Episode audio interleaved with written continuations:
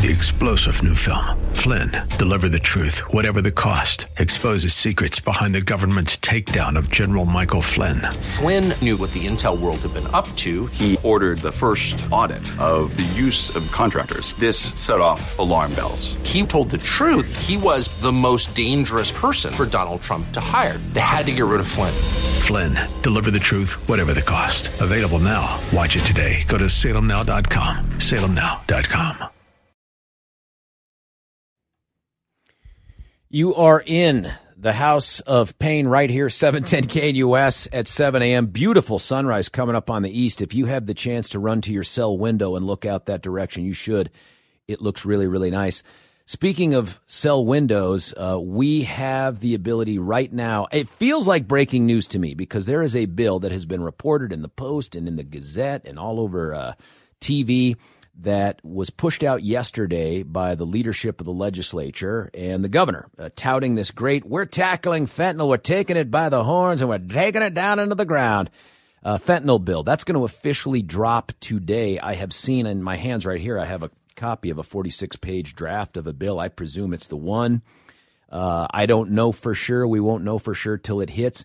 But someone who has been a bit a part of this process and has already penned a column about this along with John Kellner, the uh, district attorney for the 18th Judicial District, is joining us on the line right now. His name is Michael Allen. He is the you've heard him before on this this station. He is the DA for the mighty Fourth Judicial District, which I have said, Michael, and correct me if I'm wrong. Starting in 2025, you will be the largest judicial district in the state of Colorado by population. Is that true? Yeah, that is true. Absolutely, it's true. Number, and I understand you're printing up T-shirts. We're number one. We are. We're number We've already one. got it. They're in boxes right now. Yeah. Look, between the two of you, and you and Kellner penned this column, and I read it. It's compelling, and I encourage people to go out to the Denver Gazette and look at it today. Uh, between the two of you, you guys represent one third of Coloradans. That's an amazingly high number. That also means that you guys deal with likely more of the fentanyl related crime, fentanyl related overdoses, deaths, all that trafficking than other people in the state of Colorado. You've seen this bill. What's wrong with it? Why doesn't it answer the question? Well, to be clear, I've seen a version of the bill. We don't know yet I- what the final version is I get going to going to look like. I do think it's timely, though. You you just played that song "Jump Around." I think all fentanyl drug dealers are probably jumping around in excitement today, waiting for this bill to come Wait, out. wait. Wait, this bill has been touted as being tough on fentanyl distributors. What have you seen? So the the unfortunate part is that possession, it looks like, is going to remain a misdemeanor. That's a huge problem, and I think people in Colorado have been clamoring for it to be elevated to a felony. And anything less from the legislature is a failure, in my opinion. And, and I think John thinks the same as I Well, do. one of the interesting things, I did not know this statistic that you guys had in your column, was that since Governor Polis signed the change in law back in 2019, that's only a couple years ago. Every year since he changed fentanyl from a felony to a misdemeanor, uh, Colorado has seen fentanyl overdose deaths double. That's amazing. That's amazing. Yeah, amazing. every single year since then, it's doubled. Uh, in, in across the state, and even here in the fourth judicial district where, where I am, uh, this this last year, 2021, we had over 100 fentanyl overdose deaths. oh, my goodness. That's just for my district. I think Right. on average, they say something like two plus Coloradans die a day from fentanyl overdose. Yeah. It is the number one cause of death for American adults aged 18 to 45 in the United States today. What? The number one, eclipsing COVID, right, which we which we understand kills lots of people. Yeah, yeah, yeah. This is killing the number one killer in, in the United States today. And so More the than gun deaths. and so the bill that has is going to launch to tackle it does nothing to further disincentivize the possession of fentanyl. It does not. Uh, so four, four grams of fentanyl will remain a misdemeanor, at least as as I understand it. Now, something could have changed overnight. no chance, buddy. You know that that's they- not going to happen. Well, you know, you, you hope in the human spirit that that somebody's going to see the light. By the way, four grams, that's enough to kill. This is according to your column too, and I've heard this from the from the DEA guys. Enough to kill two thousand human beings. yeah, it's enough to kill 2,000 humans. Right, an entire high school could be wiped out by uh, four grams or less of fentanyl. And to and to put that in perspective, because I don't think folks understand. Does it matter the misdemeanor, the felony thing? If if a police officer comes across someone with four grams or less of fentanyl to kill all these thousands of people, Are they arrested and held in jail until their trial? What's the mechanism of, that happens out on the street? They get what is essentially a ticket. They get a summons that says, "Hey, Mr. Drug Possessor, you need to go to court on this particular day." Like littering. Like littering, loitering, jaywalking, speeding, DUI. I mean, even DUI, you get arrested. My God, you wouldn't even get arrested for this. That's right. You're exactly right. You guys highlight three things, and there are some that bother me that you guys don't touch upon, but I imagine you had limited space to. What are the three big things that are wrong with this fentanyl bill that's going to drop today? Well, you hit the first one. Fentanyl possession should Yep, be a felony. that's a big one. Uh, the the second one, and I think this one's the most aggravating, is that if a drug dealer causes gives somebody fentanyl and they overdose, They go to prison if they forever. cooperate. If they cooperate, they get immunity. What? Yeah. Wait a minute. Not a reduced charge, but just straight up good good luck. See you later. Straight up immunity. Thanks for calling Uh, it in. Yeah, and I, I saw some comments yesterday in the media from people that are supporting this bill that said they would only get immunity for the causing the death, not for the distribution. I've seen it the other way as well. Based on the draft that I've seen, it looks like they would get immunity for both things, both for causing the death and the distribution. Uh, that's that's crazy town to me, George. I don't know what you think about it. Now, listen. I my, if I'm going to take the position of the folks that push for this and the people that just hate the idea that anybody ever gets held accountable for their evil deeds, um, they would say, "Look, we should be prioritizing saving lives." And Sure. if you put someone in a position to provide uh, pills, whether they know or don't know fentanyl's in it, and somebody starts to have a reaction and they think, "Oh my God, if I notify authorities." I could be on the hook for killing them. I just won't tell them. And so they're like, well, we want to put them in a position to say it's okay. It's okay to do that because we're not going to hold you accountable. I just think that is super naive about how this all works and how it could really translate into a drug dealer who finds out that their pills they've peddled have killed one or more people. My God, we just saw the, what was it, five people die in Adams County. If the person that sold them those pills finds out and quickly calls the police and goes, Hey, something bad happened. I'll hang around till you get done, answers a few questions. It sounds like they get an Uber ride home. Yeah, essentially, that's exactly right. And you know, the, to to be fair, I think the the genesis for the idea is, you know, if two friends get a hold of fentanyl, one gives the friend fentanyl, and then the friend overdoses because they get the bad pill. Uh, they're trying to protect that person, but in rea- and and here's herein lies the problem, right? They're not talking to the people that are on the front lines. What we see in reality is is that dealers are giving less than four grams of fentanyl, and then people are taking it, like that group up in in Commerce City, right? Yeah. Yeah. The dealer doesn't stay around. Uh, they're giving enough to kill people. They're gone. The group then takes it, and then, like in Commerce City, everybody dies basically from taking this stuff. We're talking with Michael Allen, District Attorney for the 4th Judicial District, who has a column in the Gazette with John Kellner. You should check it out today. One of the things you and I talked about was this is another move by the legislature to say, I don't trust prosecutors, and we don't trust prosecutors so much. We want to mandate this ameliorated, nothing of an outcome because we don't trust prosecutors to do the right thing. It's offensive to me as someone who's been in the position you're in, Michael, and you're going to be in for probably another decade. And that is the idea that if a case came across your desk where it was two dudes who were just taking pills and one of them died as an overdose, that somehow you're going to go for DF1 or murder charges against the unsuspecting co user. That just doesn't exist. Where is that? I don't know of that case in the state of Colorado, but that's the premise that leads them to say, well, we're just going to take away discretion from the DAs.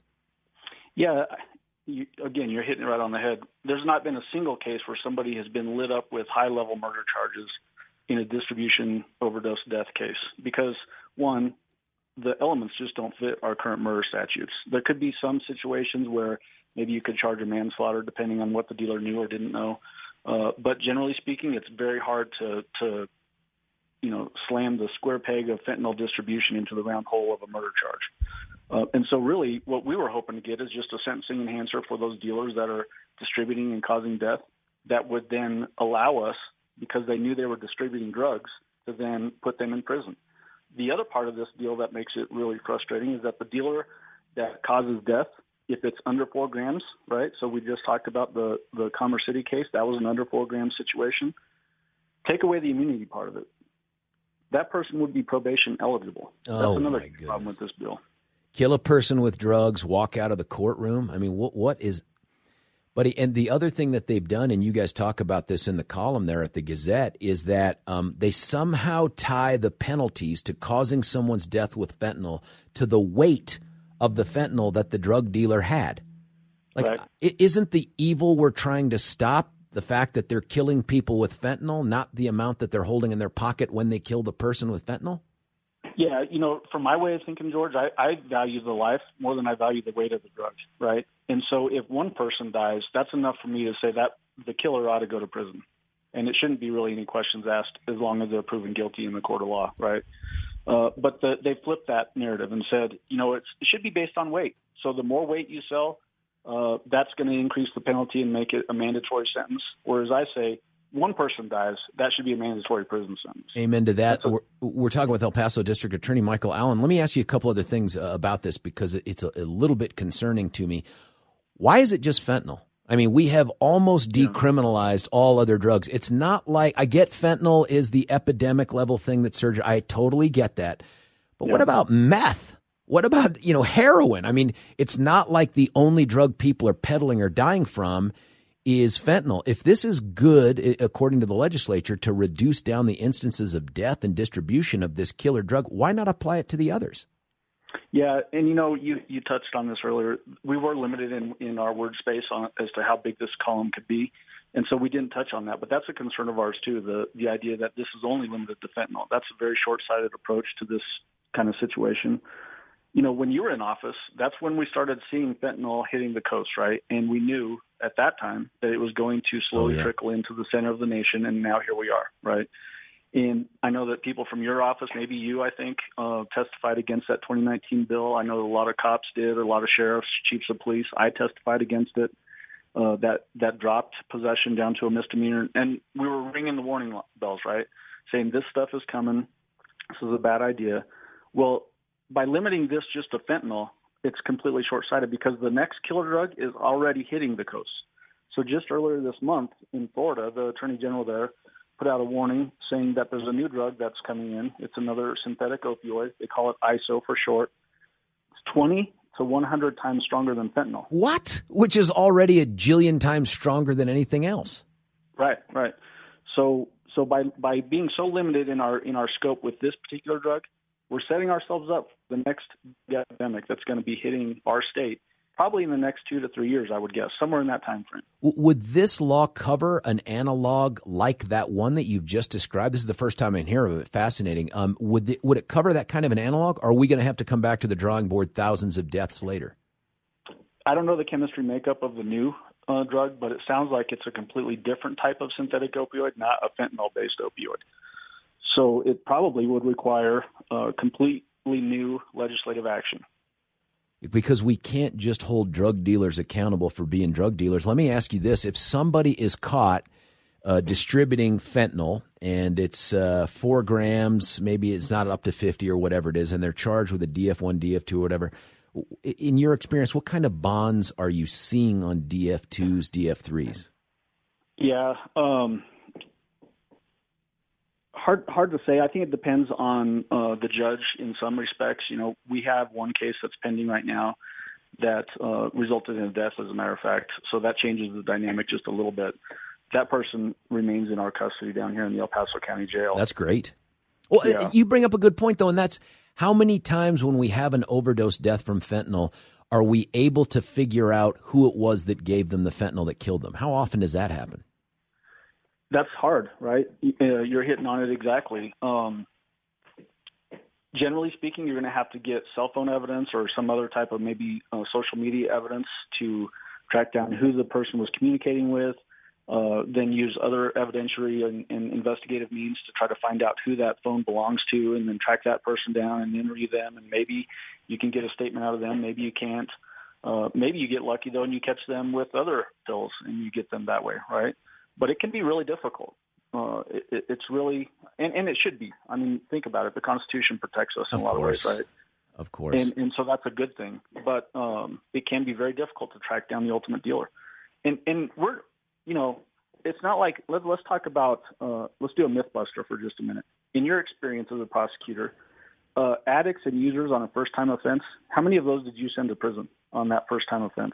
Oh, I'm just guessing zero ever. Zero, right? Yeah. There's this myth out there that that prosecutors across the state and nation are filling our prisons with drug addicts and drug users on their first time offense for for their addiction fallacy. and their drug use, which is utter right. nonsense. It's a complete fallacy. Uh, if somebody that's a user or an addict ends up in prison, it's because they've continued to reoffend. They've either uh, piled up a bunch of felony offenses, uh, one after the other, or they've committed some new high level offense that causes them to be sent to prison. The the general street level user slash addict is not being sent to prison by any prosecutor uh, in the state of Colorado. Well, th- this what is. We want to, yeah, go ahead. Go. I'm sorry. Yeah, yeah. What we want to do is is get those folks into treatment. The bill, this bill does, and I'll give it credit here. Uh, it does uh, provide that that these folks have to get put into a treatment program uh, if they're caught, right? So that's a good thing, and it provides lots of treatment options and requirements to uh, you know municipalities and, and counties and whatnot. So those are all good things. A but paltry amount of money, by the way, not not nearly enough money. Yeah, not nearly enough money. But what we really want to do is try to work upstream from that user, right? So we want to find the dealer that gave them, and that's going to be the street level dealer. And then we want to get to that person and then work upstream from them and go to the next mid level dealer and then go up to the to the high level dealer that's got the pounds and pounds of this stuff. And that happens. But those investigations sometimes can take a you know over a year, two years, three years sometimes. And no, we there's also some unfunded mandate stuff in here, and not a huge ticket item, but it's worth noting that the legislature puts the onus on law enforcement and you to collect a whole bunch of information about decisions related to fentanyl prosecution, and then having to generate a report to give to the legislature. Of course, they don't provide any money for that. Um, I, without, yeah, I know you're not speaking on behalf of CDAC, but you know, between the chiefs of police, CSOC, CDAC, where does law enforcement come down on this bill? And I'm presuming, I'm hoping that you guys were part of the process and at least having conversations about this bill before it dropped. Yeah, my understanding is that uh, the sheriffs and the chiefs of police uh, for Colorado are in a basically uh, not supporting, uh, hoping for amendments, and that's kind of where John and I are on this thing as well. That we're really hoping that we can bring some attention to the deficiencies that we highlight in that article that you talk about, and then get some amendments done to it because it does need to be amended. It's it's a step, it's a step in the right direction. I'll give it that, but it falls woefully short on the things that we actually need it to do.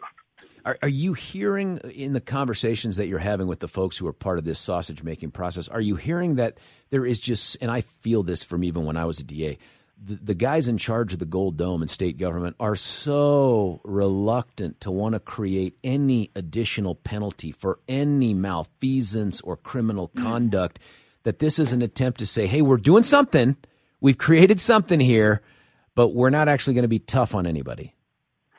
Yeah, you do get that impression, right? And and I think even when you were uh, still in office, you know who the the real powers that be were in in in this ACLU, Public stuff. Defender's Office. Yeah. yeah, exactly. It's the Defense Bar, Public Defenders, and the ACLU.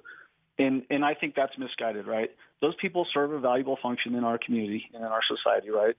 Uh, but they're not the ones tasked with ensuring public safety. That falls to the chiefs of police, the sheriffs, and the DAs.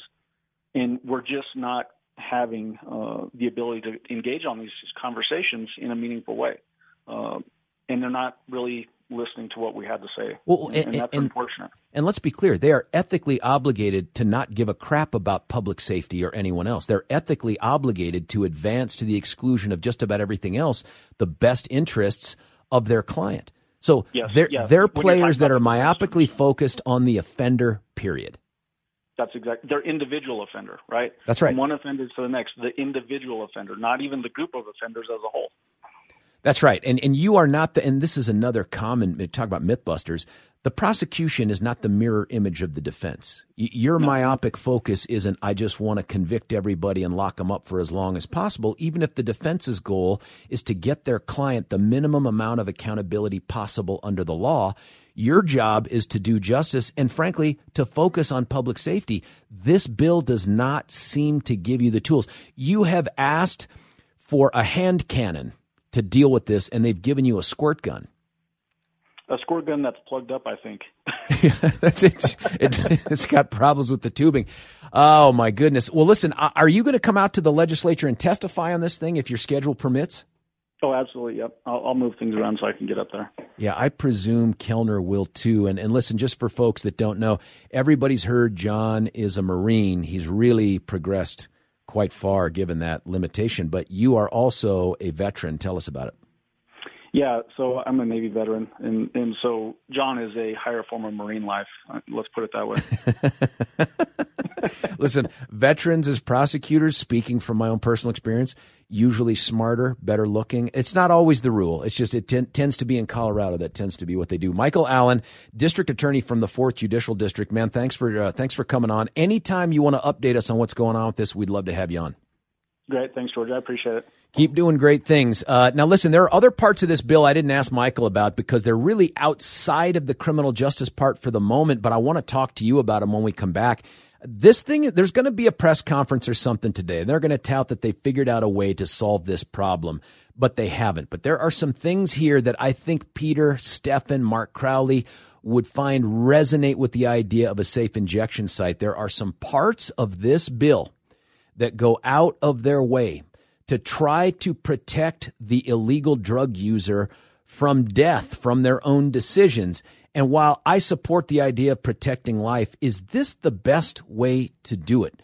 Remember, the safe injection site model says we will have even trained staff there in case you slip into an overdose. We will provide you with clean needles. We'll provide you with a sanitary place for you to puke up your guts or whatever and will protect your life while you're going to do what we know you're going to do independent of the law. This is moving Colorado into a place where it's a safe fentanyl ingestion site. The entire state of Colorado is. Uh, I want to talk with you about that, but I want to get your input on this as well. What did you hear? And by the way, not everybody agrees. Not everybody thinks that hey, we ought to go out there and increase the penalties for um, for drug possessors, even if that drug is capable of killing hundreds, if not thousands, of people on single doses in a pill or in a pouch of powder. Uh, but that's legit. And so I want to hear from you at 303 696 1971. Do you think this bill, need, based on the description you've heard, do you think there needs to be more teeth in this bill? Do you think there needs to be, my God, why isn't there mandatory prison for someone who gives drugs to another person with fentanyl and it kills them? One, two, ten people. Think about the way this thing is drafted right now. The way it's drafted right now, you go up to Adams County and you possess less than four grams, that's a misdemeanor. You give those four grams to people and kill them kill them as long as you pick up the phone and call the authorities and go, Hey, I think the drugs I just gave these people killed them. You are immune from prosecution for their death. Is that the right model for this? That doesn't feel like the Step Denver model, but is that the right model for how we deal with fentanyl? 303 696 1971. We're going to cut away for a break. And when we come back, it's going to be you and me right here on the Peter Boyles Show. George Brauchler filling in 710 KNUS.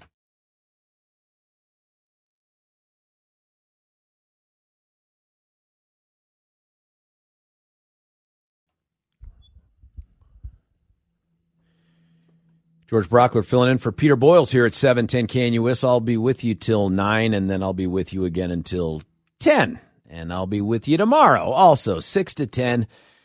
We're talking right now. We just got done talking with DA Michael Allen uh, from the 4th Judicial District. That's El Paso and Teller counties about a bill that is dropping today. You're going to see a ton of coverage on it. You've already heard some of the press stuff from the, the big PR push by the people who advocate for this bill. And it's supposed to tackle the fentanyl epidemic that is taking place in the state of Colorado. It's not just Colorado, by the way, it's taking place all over the country, but Colorado really, really is at the top of the list here. Uh, let me give you an example. It says here that, and this is in the column from Michael Allen and John Kellner, which is in the Denver Gazette. I commend you to look at it tonight, probably in the Colorado Springs Gazette too. Take a look at that.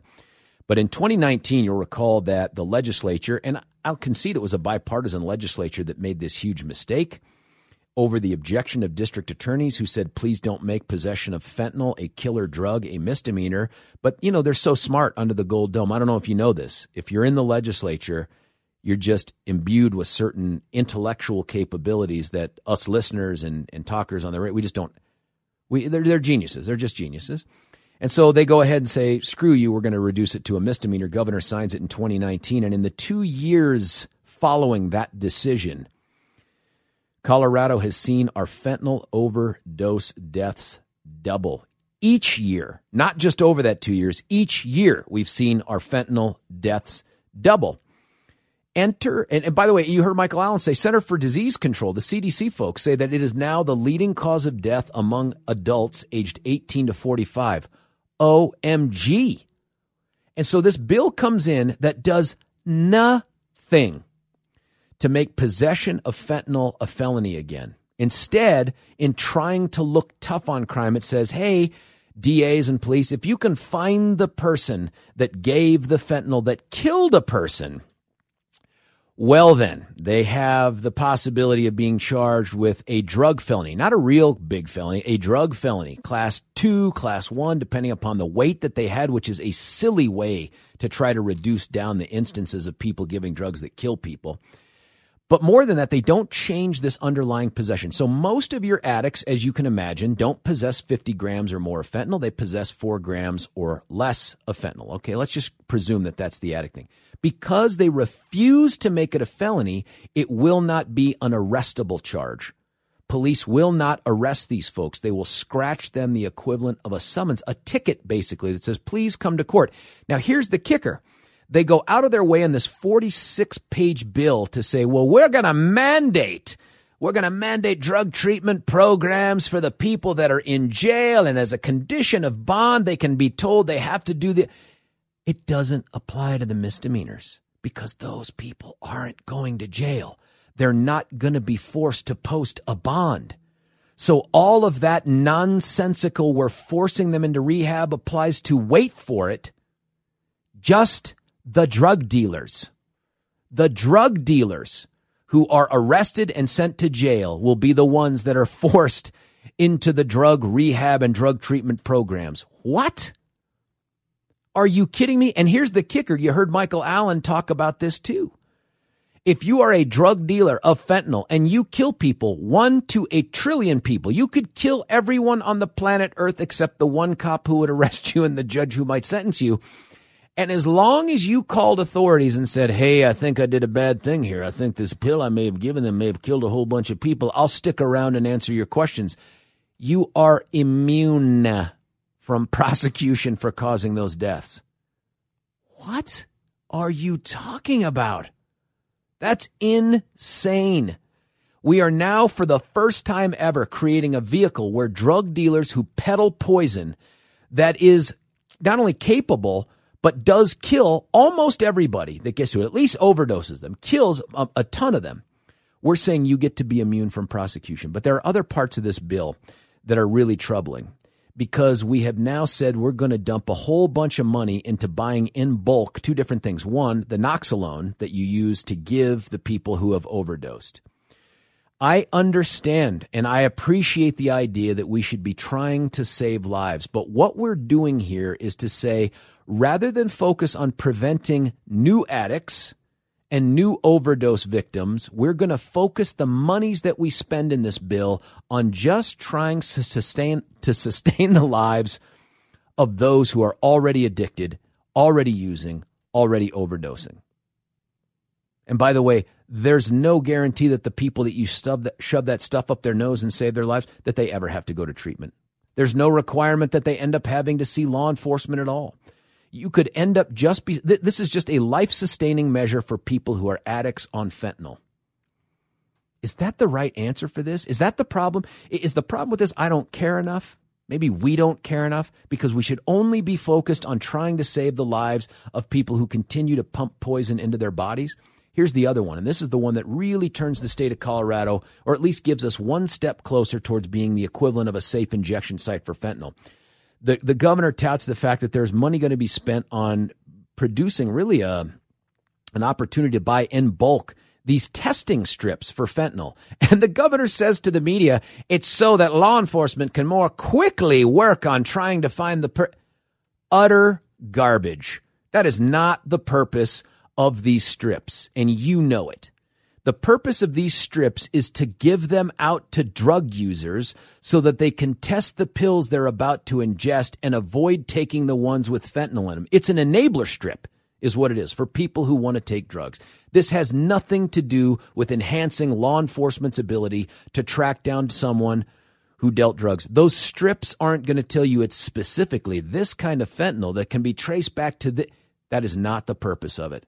Those strips are not designed for law enforcement. They're designed for the lawbreaker addict who's going to put the pills in their body anyway. And what we're hoping to do is to say, before you pop those pills, use this strip to see, to see if it's something that might kill you. And then maybe you make the decision not to use it.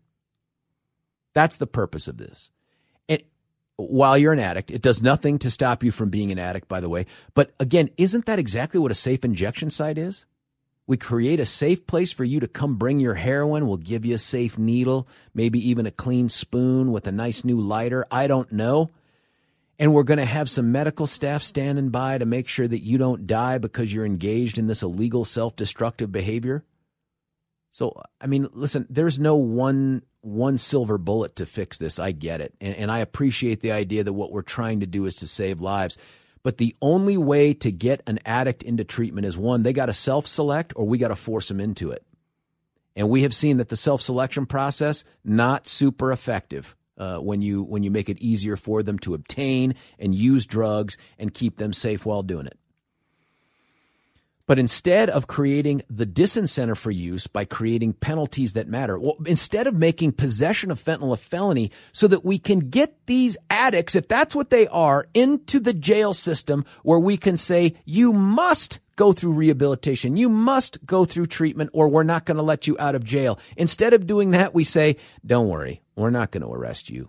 We're just going to scratch you a ticket and send you back out. Keep in mind, by the way, the Senate bill last year that uh, Senator Pete Lee offered would have said those same people can fail to appear up to three times before a judge has to impose any sort of monetary bond on them to force them back to court. We are creating an environment that does nothing to discourage drug addiction. All it does is enable drug addicts. Is that the model that works for Colorado? Why can't we do something that has worked in the and we know it doesn't work here because since we have reduced it to a misdemeanor, we've seen the number of overdose deaths of fentanyl double each year. What are you going to do about this? And again, we can sit here and complain about it. We can have people talk about it. Maybe you know somebody that was on fentanyl. Maybe you're out there thinking to yourself, George, you are a heartless bastard because we should be focused on saving the lives of these addicts and crossing our fingers and hoping that they find God and find the ability to get through rehab. I don't know. 303 696 1970. We're going to continue this conversation as much as we can up until 8 o'clock. And then we're going to be joined by Ted Trimpa, Democrat strategist, interested to see how he interprets what's going on on the other side of the political fence. I may ask him too about the Lia Thomas thing. I'm interested in his position on that as well. But until that time, you're listening to George Brauchler filling in for the Peter Boyles, 710 KNUS.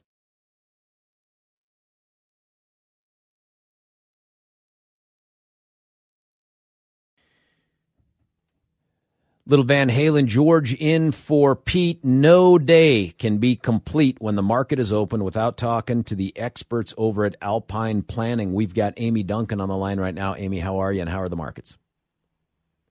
Morning, George. Hey. Well, I'm just fine, and you know the markets are starting off all right this morning as well. Uh, got some green on the board after Oh, quite good. the slide quite the sell-off yesterday. Uh, I think all three major indices down about 1.2 to 1.3 percent. But right now, starting the day, the Dow's up about 95, S&P positive by 16, Nasdaq also showing slight gains.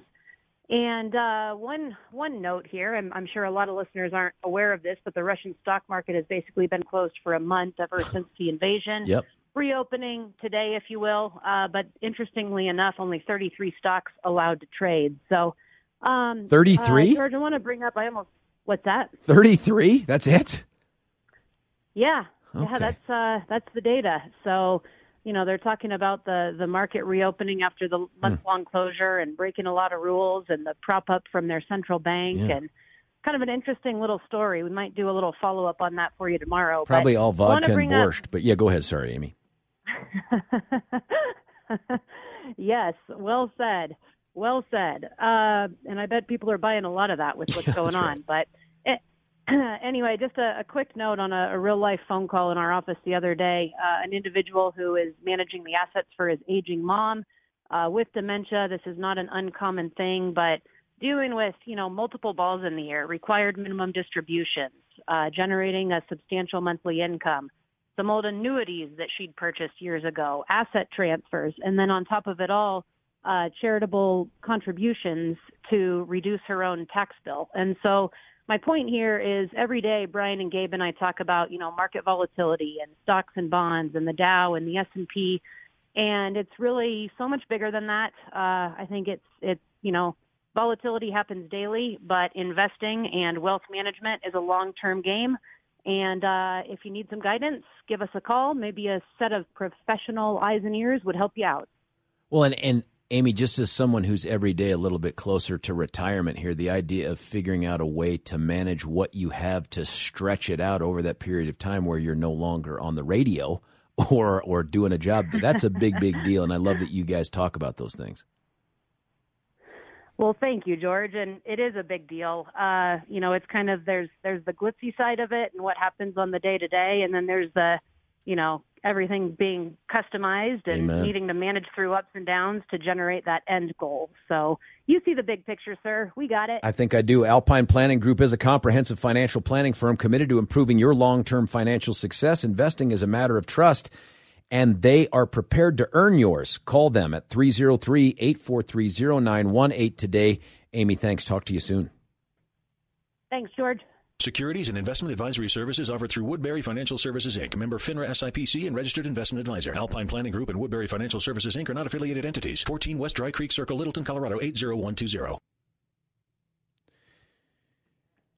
Big thanks to Amy from Alpine Planning. Um, man, with the market as crazy as it is, it's an important time to take a look at what they do. Um, when we come back, we're going to get Ted T to the Rimpa.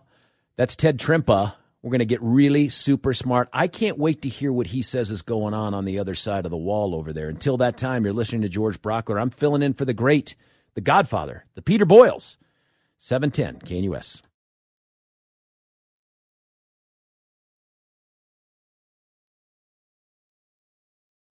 Three star general Michael J. Flynn, head of the Pentagon Intelligence Agency, knew all the government's dirty secrets. He was one of the most respected generals in the military. Flynn knew what the intel world had been up to, he understood its funding. He ordered the first audit of the use of contractors. This set off alarm bells.